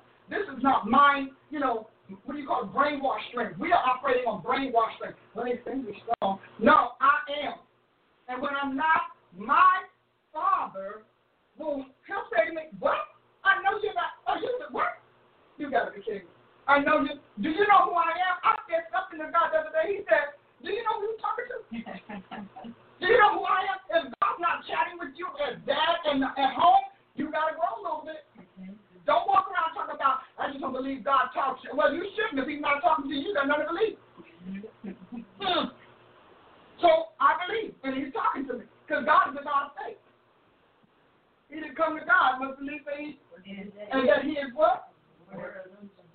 So you probably haven't come enough, or you didn't come far enough. You probably on the curb, parked out in the driveway someplace. You probably just need to get a little closer to the man. He's a dad. His dads love their children. He wants the dog. So the apocalyptic elect cannot talk, cannot walk around comfortable with God not communicating with them. You as a person, I don't care, but you're gonna love it because as you get these packages, I'm gonna tell you how to get God talking to you. We, I mean, talk. We get to see. Jesus said that no man knows the Father except the Son, and him to whom the Son reveals him. Jesus said, "I will come to you." And we think, well, we're all looking for this great, big, cosmic, universal appearance of Christ, and not that he sits with us and talks with us and chats with us. He has a great time. Jesus is a conversationalist. Y'all should get that name on that. How do you think I got all this stuff? Because I said, chat, honey, you chat. I got nothing to say. Sometimes I get too carried away and I can't shut up. He's so good. Victoria get all over me. I can't shut up. I be like, and he just sits there patiently waits y'all one down. Right. No, one out the Now it's over. Okay, and then when he says something else, this is when it really gets good. He starts, starts, starts saying something else, and then he says, uh, and I said, and then I, I was talking. No. Oh, or even he'll say, my turn. And that's the hardest thing because he is so amazing. But if you keep keeping, if you keep this thing in, in, in an external constitutional context, you will not enjoy this man. He will. You, if, if you're gonna be, if, if we're gonna, we, I'm going apocalyptic. I don't know about you. we're going apocalyptic because there's a lot more power in it. A lot more power, and it's a lot more pervasive power. Because apocalyptic means we have pervasive power. And when we can all come together and we can link up as one, I promise you, hell got to bow. Devils will bow. They bow. Come on, they make pigs. I'm having pigs bowing at you. Mm. All right. I, I think I'm done talking. Yeah, we don't want you to blow it help yourself. We want you to be on fire. You're good. Um, I love. Uh, I want to go back to the piece that you talked about, constitutional versus institutional. I think you did um, really kind of pull that through a little bit more, but I'd love for you to elaborate on that again, just as we go back and we're reviewing some of the points that you've made today. Are you? You asked us, are you a constitutional Christian or an institutional Christian? Um, what do you think is the major thing that is that defining kind of articulation of what that difference is? Why it's important that we know that? Uh, offspring of the Godhead, being born again instead of just saying the sinner's prayer. Mm-hmm. If you just said the sinner's prayer and you have faith in that sinner's prayer, then you have not yet passed from death to life. You've not yet taken on the constitution of the Godhead. You must be born again. And that born again means repentance, not just the prayer. A lot of you said a prayer and never repented. And some of you repented and still never received the new creation. Because repentance is not a verbal thing. It's verbal when we start. But when you're serious, and I have a, and one of your packets I have signs and signatures of repentance, so you understand what it's like. So, the, but the main thing is that if you are offspring of God, the Bible says, "As He is, so we." If, and if we are from Him, we ought to live as He lives. God was very specific. You ought to live as he lives. Some of you all are living like we don't even know what. You know, I keep on talking about this. Some of you all, you say you're Christian and you voted for LGBT. You back in the homosexual movement. You bow into transgenderism. You are saying you're Christian and you have been a, a, a vote for abortion. Some of you have had abortions and have never dealt with it. A true woman of God mm. can't kill his seed. I'm telling you. Now, you might have done it before you got saved. Praise God under the blood. Under the blood. Thank God for the blood. Amen. Because I'm I got some stuff under that blood for you. Somebody picked up my blood drug, I'll be in trouble. I'm blood. I'll pick up my blood drug. Pick up the blood. I'm telling you, that mat under that mat, woo, Jesus. But that's number one. So that some of you all, you sat there and you watched all of these millennials get tatted and whatnot, and you approved it, even though you know they didn't know God. You're walking around tatted up with other gods. You're walking around pierced up by other gods, talking about you Christian. Yeah, you're an institutional Christian. The constitutional Christians will not defame his temples. So if you, I don't know who you are, but somebody here, you, you, you're hanging out with a girlfriend who wants you to get a tap because she thinks it's cute. Someone else, you got your little girlfriend, you want her to get a little something on her butt. I'm telling you, if, you if you are institutional Christian, have at it. But if not, you need to understand that you're, you are the temple of the Holy Ghost. And God said tattoos are graffiti on his temple graffiti. Look up graffiti. You would probably be interested. So uh, um, I got scripture. If, let me tell you, if the scriptures got to be on your arm, it's because they're not in your arm. If the scriptures have to be painted on, it's because they're not embedded. That means you're not born from above. You are good, and, and, and you, you know we can do church so long, you can even forget that you never really received Jesus, and that you don't really believe. Ooh. You got to sit around having your little drinks and carrying on. That institutional Christian gave you permission, but the Bible says Who? sovereigns, it is best for sovereigns and bishops not to drink yeah. because they pervert judgment. Yeah. yeah. That's Bible. Yeah, oh yeah. Solomon's mother said, hey, don't do that. Yeah. Don't drink. Not for kings to drink. Mm-hmm. And if we are kings and priests, what are you doing drinking the, the, the, the oblations of another king, of a, a fallen God? Why are you doing that? See, that's institutional from constitutional. See, because when you're institutional, we don't even have these discussions. We don't even count them but with those marginal Christians. That's what we mean by marginal institutional. French Christian, institutional. Curbside saints. My, my daughter calls them curbside. Curbside saints. Some of y'all still on the curb trying to decide whether you want to go to church or not. So it's very, it's very clear. The Bible is very clear the higher up you go, the more God charges you for holiness and purity. Because he says, when, if your constitution means what's in is going to come out. Mm-hmm. Oh, yeah. This is rich, y'all. This is rich.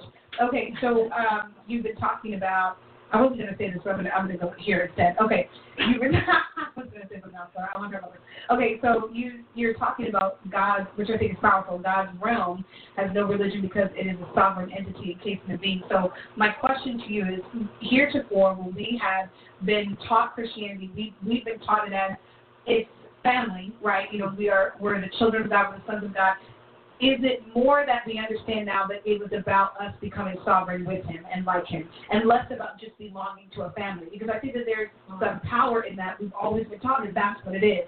But it seems like what you're saying is that the the importance of us being sons and daughters is us recognizing our place as sovereigns with him. Is that right? Is that the right train of thought? And that's the secondary one.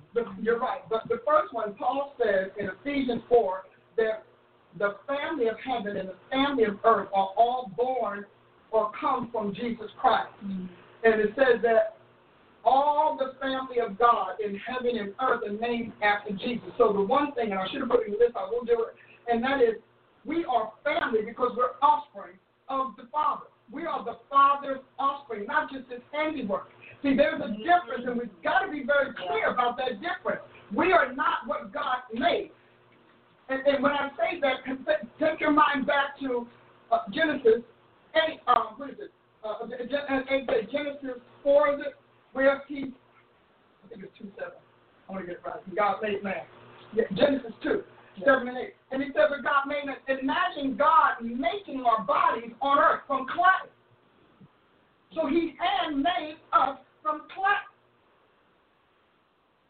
And then it's where he pulled us from himself. If we if he if we pulled us from his mind, if he pulled us from his his creative self, just as a creator, then that's one kind, and that's the majority of humanity.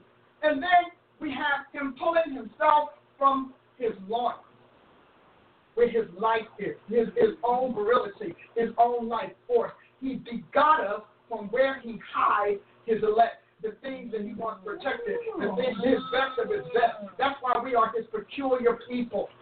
The peculiar things are not in his hands. They're not just in his head. They're in that place. They're the same way that where we hide our children, our future. Hmm. You know, if you can talk to somebody, you can take the richest man in the world and a woman married to the richest man in the world. And I, I mean, and this is a, just an example well, but if she can't have children, she will enjoy his wealth, she will enjoy his riches, but she'll never feel fulfilled because his best didn't come out of him into her. Now you want her to get happy, and I'm gonna tell you something. She goes out, and, and he'll let's say they both go out, have a fling, and each one of them have children, and they can forgive each other for the infidelity. But there's a satisfaction that the best of me the part of me that can't make money, the part of me that can't buy my way, the part of me that is me, that perpetuates my existence, it's now in the plan. So we know that there's a difference between even adoption and, and a begetting. Now, I'm all for adoption. I just think we should have a lot more of them. But let's get real. That's a love from the heart. And that's, that's a, a, a literally a deliberate, what do you call it, deliberate, voluntary. But procreation? Uh, pro for creation. Not just bringing it forward. So we are from the gene pool of the Godhead where he didn't give angels. And, and that's why we know he didn't give angels, he didn't give it to Satan. When he was losing. Okay. He didn't give it to him. And so now we are exactly like Jesus Christ because we were in him, not just in his being, as creator and as possessor of all, but we were in that secret place, that treasure trove of life and reproduction and replication. Does that make sense? Oh, yeah. I was hoping so. Could you say that again? Okay. Repeat that last part. you have one more?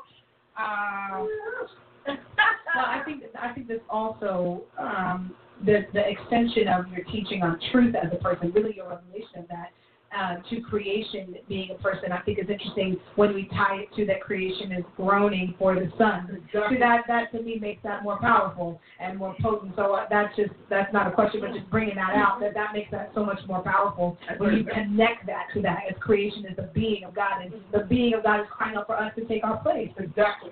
And interestingly enough, that's why the new heaven and the new earth, you're like, well, where are they? The new heaven and the new earth are also being. Mm-hmm. And they're hidden in Christ. Mm-hmm. You know, God made Jesus his vault. Jesus is the vault of the Almighty. He holds everything. He's the treasure trove. He's the arsenal. He is the uh, providence. He's the, uh, the, the safe. He is, it's all in Jesus. When you read the Bible, it says all in Jesus, and you think, yeah, all but. Because we do that like God's a figure, you know, God is a father figure, and Jesus is an all, all, yeah, but that's allegorical. And if God is allegorical, your salvation profits you nothing. If this Bible is only allegorical, then you're not reaping anywhere near the harvest of what's in here for you. Some of you should have never gotten those diseases. Never. Some of you should have never had those crises. Some of these, you, you women, you should have never lost your children. I'm telling you that when you are operating on Satan's script, his narrative, and his platform for the human experience, you uh, it's a it's a of the draw. He's always going to take care of his offspring 1st and he's always going to use us as slaves. He's always going to use us as as um refuge and as uh, subjects, oppressed subjects. He's not going to use us in high places. Satan is not. You let me say, he doesn't have benefit putting Christians in high places. So it's up to you to t- let him know he's in your place. Because when it was all said and done, and God wanted to put replace uh, the power that be, Judas didn't live. That's true. Jesus put his people in high places. You know, we can talk all day long. And, you know, I'm always talking about this in, relation to our president. I'm like, if we had Obama, we'd have been gone. We'd have been so honey, and all of us would be looking around here trying to find out what our number is to get into our little prison hole. because that, because um, he works for he works for darkness. Trump works for light.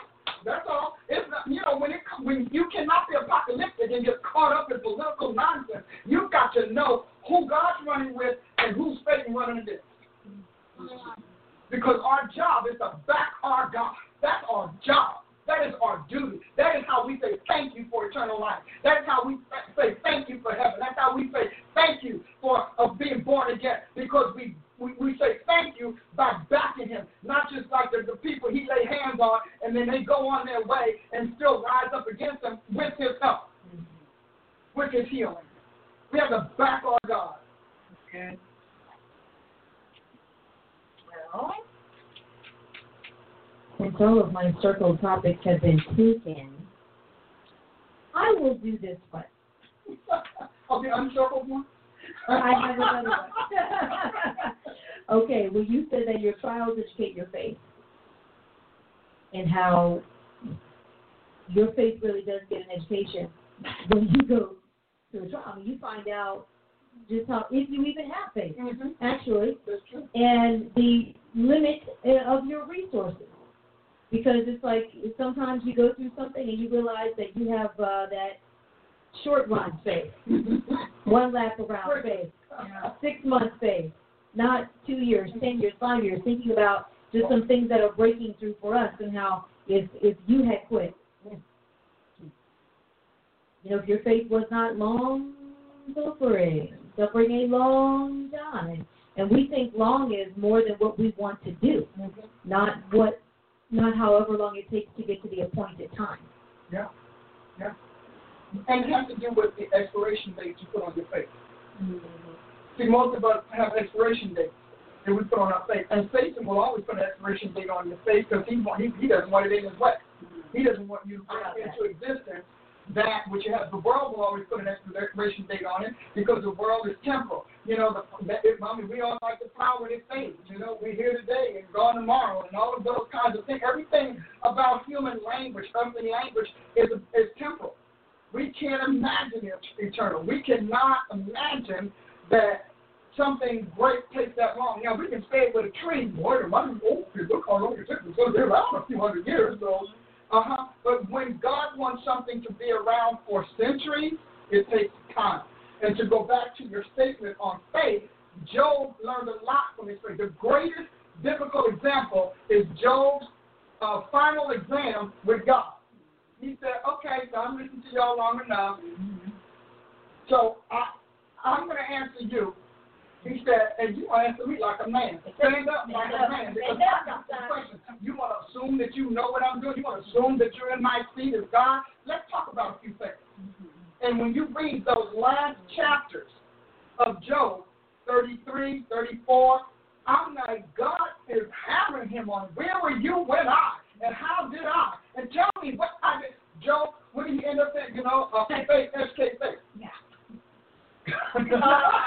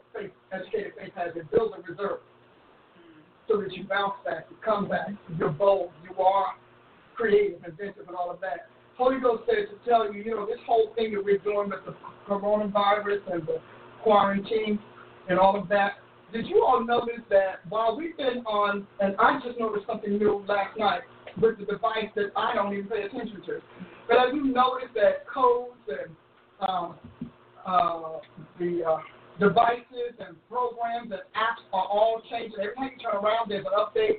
Every time you turn around, there's another update. Every time you turn around, you got to put a new password in. You got to put a new password in this and, and, and whatever, and they swear they're doing it for you. No, they literally got us out of their way for them to reprogram the earth, the web, your computers. They did that. Now think about it. So this thing so incensed the Holy Ghost Jesus said, I want you to tell them, he said, that I have sent angels to wage war against the dragon. He said it's getting ready to be very ugly. It's going to be very violent. He said, because I'm coming against this dragon. Now, you need to figure out how you want to see it. He said, but I'm telling you all so you'll know that I did it first. Because, see, you're going to start yelling at me and talking about why I didn't do this. And, you know, Jesus. He says, I'm going to tell you, he said, and they're coming. And he told me, he had me read Ezekiel 9, mm. the man with the inkhorn.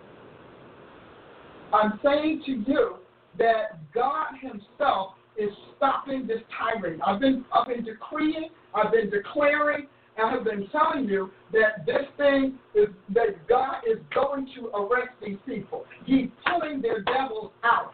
When Michael and when the war starts, devils got to turn away from them to defend themselves because they have wars we don't know. When we then when they fast, there was a war in heaven, and Michael and his angels fought again. See, we thought they only fought in Revelation. No, no. And so he said to tell you it's going to be very uncomfortable as God extracts these devils and extracts these principalities from these people. Now, I, I, I you know me, I was like, Jesus help me. I oh Lord, how do you God? But, but you know what he said? You either believe me or you don't.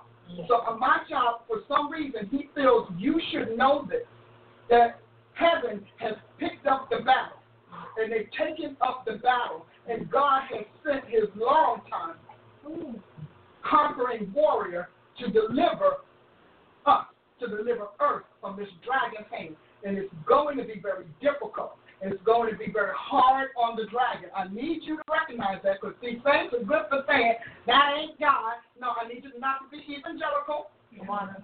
I need you not to be traditional. I need you not to be just denominational. I need you to be apocalyptic and to know that as we come forth, if they don't do this, there's no reason for us to come forth. Because we don't have much to do.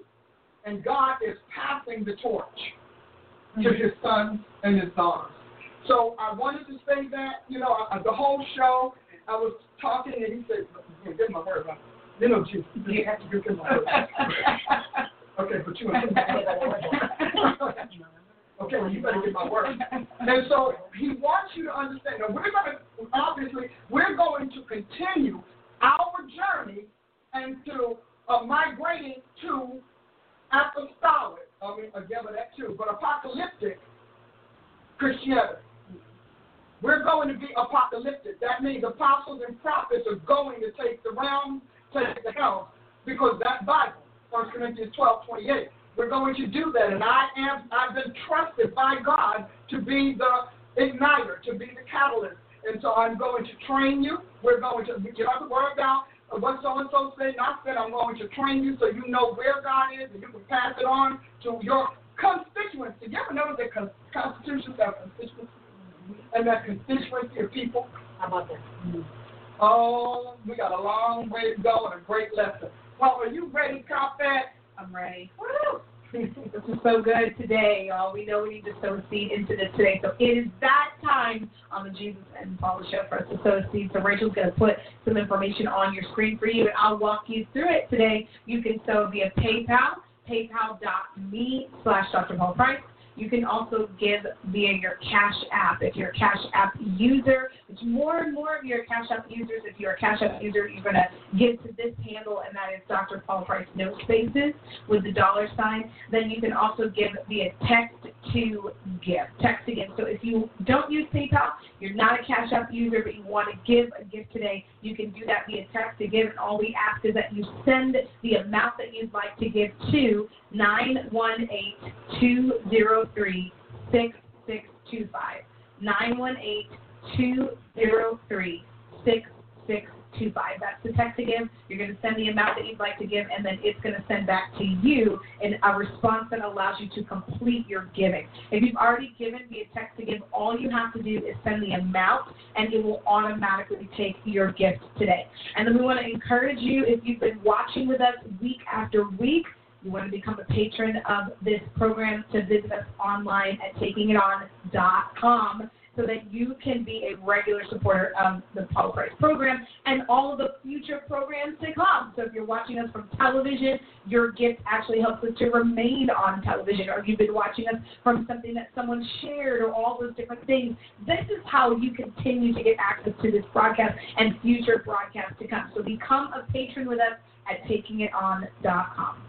And, and, and as we said because we will be back on Sunday broadcasting from our home studio, the Congregation of the Mighty. But I want to say to you, we're looking to to film two things I'm looking for right now. Some of you may be able to handle it and, and, and just resolve it, and that is I'm looking for cameras, broadcast cameras for us to to since we are on lockdown, we need help, and so to get the next season of taking it on taped, recorded, so we can continue to supply you with fresh and new programming. And then the second thing is that we need funds to do the recording. if God puts it on you, because some of you all know that God has given you a burden for this or that, if He puts it on you, some of you may even have it, have them in your, you know, in basement where you just, you know, God has you going in another direction. We would love for you to reach out to uh, Apostle Ashley, um, Facebook, just inbox her and say, I've got this or that, or if you, again, if it's fun, definitely you can use what Prophet Aziz just said. I need you folks. You know this is tough, we cannot go apocalyptic of nickels, dimes, and pennies. I love them all. I bless every seed. But I need those of you all can help us get this transition, this migration to apocalyptic uh, Christianity. I need you to help me do that. I love you so very much. God bless you. I bless you. I speak healing to you. I speak victory to you. And I speak prosperity over you and yours. In Jesus' name. See you Sunday.